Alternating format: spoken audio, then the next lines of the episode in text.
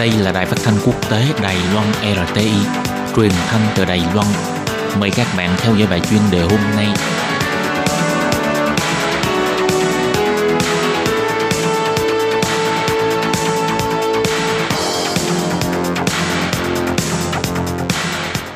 Thúy Anh xin kính chào quý vị và các bạn.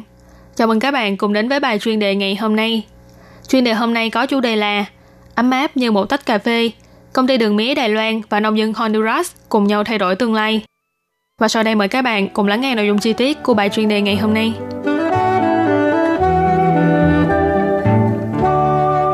Cộng hòa Honduras là một trong những nước có sản lượng cà phê lớn nhất trên thế giới, đồng thời cũng là nước có bàn giao với Đài Loan.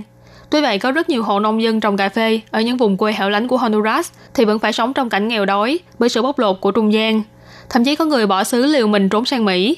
Để giúp cho các hộ nông dân nhỏ lẻ của Honduras có thể thay đổi tương lai, công ty đường mía Đài Loan đã thu mua cà phê của các hộ nông dân nhỏ lẻ tại nước này, đồng thời còn bỏ vốn đầu tư xây dựng trường học ngay tại những nơi trồng và sản xuất cà phê của địa phương. Hiện tại đã hoàn công hai ngôi trường trung học ở Honduras. Khi nói về việc công ty đường mía Đài Loan thu mua hạt cà phê của Honduras, ta phải quay về đến năm 2017. Khi đó Tổng thống Thái Anh Văn đã có chuyến công du viếng thăm các nước ban giao hữu nghị tại khu vực Trung Mỹ. Khi được biết các hộ nông dân nhỏ lẻ ở vùng thôn quê hẻo lánh của Honduras có trồng loại cà phê chất lượng cao và có giá thành khá cao khi bán vào thị trường. Thế nhưng những người nông dân cực nhọc này lại chỉ thu về một số tiền nhỏ nhoi, thậm chí có rất nhiều hộ sống trong cảnh nghèo nàn. Sự chênh lệch này đều bắt nguồn từ việc trung gian giữa hộ nông dân và thị trường tiêu thụ. Nhằm giúp đỡ cho nước ban giao, tháng 8 năm 2017, công ty đường mía Đài Loan đã phái chuyên gia đi Honduras, treo đeo lội suối để đi đến những khu vực núi cao ở Honduras, nơi sản xuất những hạt cà phê có chất lượng cao của nước này thăm hỏi các hộ nông dân trồng cà phê của địa phương, đồng thời tìm hiểu về môi trường và hiện trạng trồng cà phê của họ. Phó giám đốc của công ty đường mía Đài Loan, ông Lý Phúc An cho biết, đi khảo sát thực địa mới phát hiện ra rằng ở đó thật sự rất lạc hậu, thậm chí đến cả khách sạn mà họ ở, trước cửa vẫn là đất bùn chứ không phải là mặt đường trải nhựa hay bê tông, trong nhà còn bị dột mỗi khi mưa đến. Ngoài phải khắc phục thử thách về môi trường, đội ngũ chuyên gia Đài Loan còn phải đối mặt với rào cản ngôn ngữ, Tuy nhiên, các nhân viên chuyên môn của công ty đường mía Đài Loan vẫn có thể thuận lợi chọn ra những hạt cà phê có chất lượng cao, đồng thời mua trực tiếp từ nông dân với giá cả hợp lý, hỗ trợ cho nông dân cải thiện cuộc sống. Năm 2018, công ty đường mía Đài Loan còn cho đặt văn phòng chi nhánh tại Honduras, phái chuyên viên đến hỗ trợ và cung cấp sự giúp đỡ cần thiết cho nông dân. Tính đến nay, công ty đường mía Đài Loan đã hợp tác với hơn 50 hộ nông dân trồng cà phê ở Honduras. Những năm gần đây, làn sóng di cư ra khỏi Trung Mỹ ngày một nhiều. Ông Lý Phúc An nói, trong đó có không ít là nông dân cà phê ở Honduras vì họ bị bóc lột sức lao động và phải lâm vào cảnh khó khăn, nên cả tiền công cho người hái cà phê còn không chi trả nổi, nên phải bỏ lại vườn tược chạy sang Mỹ. Ông Lý Phúc An nhớ lại, trong một lần đồng nghiệp của ông tại chi nhánh Honduras đi tìm những khu vực sản xuất cà phê đang cần sự giúp đỡ, phát hiện ra hai ngôi làng bỏ hoang.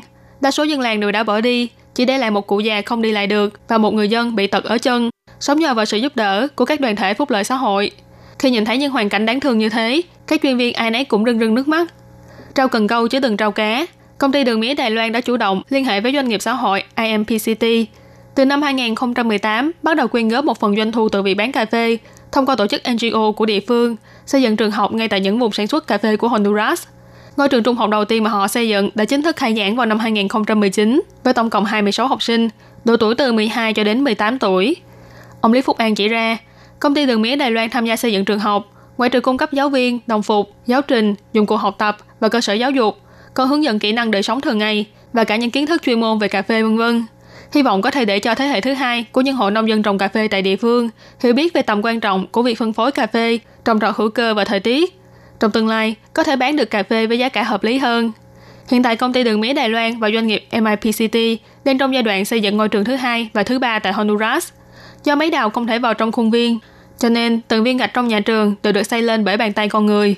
Trong đó hiện tại có một ngôi trường đã hoàn công, nhưng do ảnh hưởng của dịch bệnh cho nên vẫn chưa khai giảng. Dự kiến ngôi trường thứ hai và thứ ba này, mỗi trường sẽ có thể nhận khoảng 20 học sinh. Một tích cà phê Honduras, đằng sau đó là cả một câu chuyện cảm động về làng quê nghèo hẻo lánh.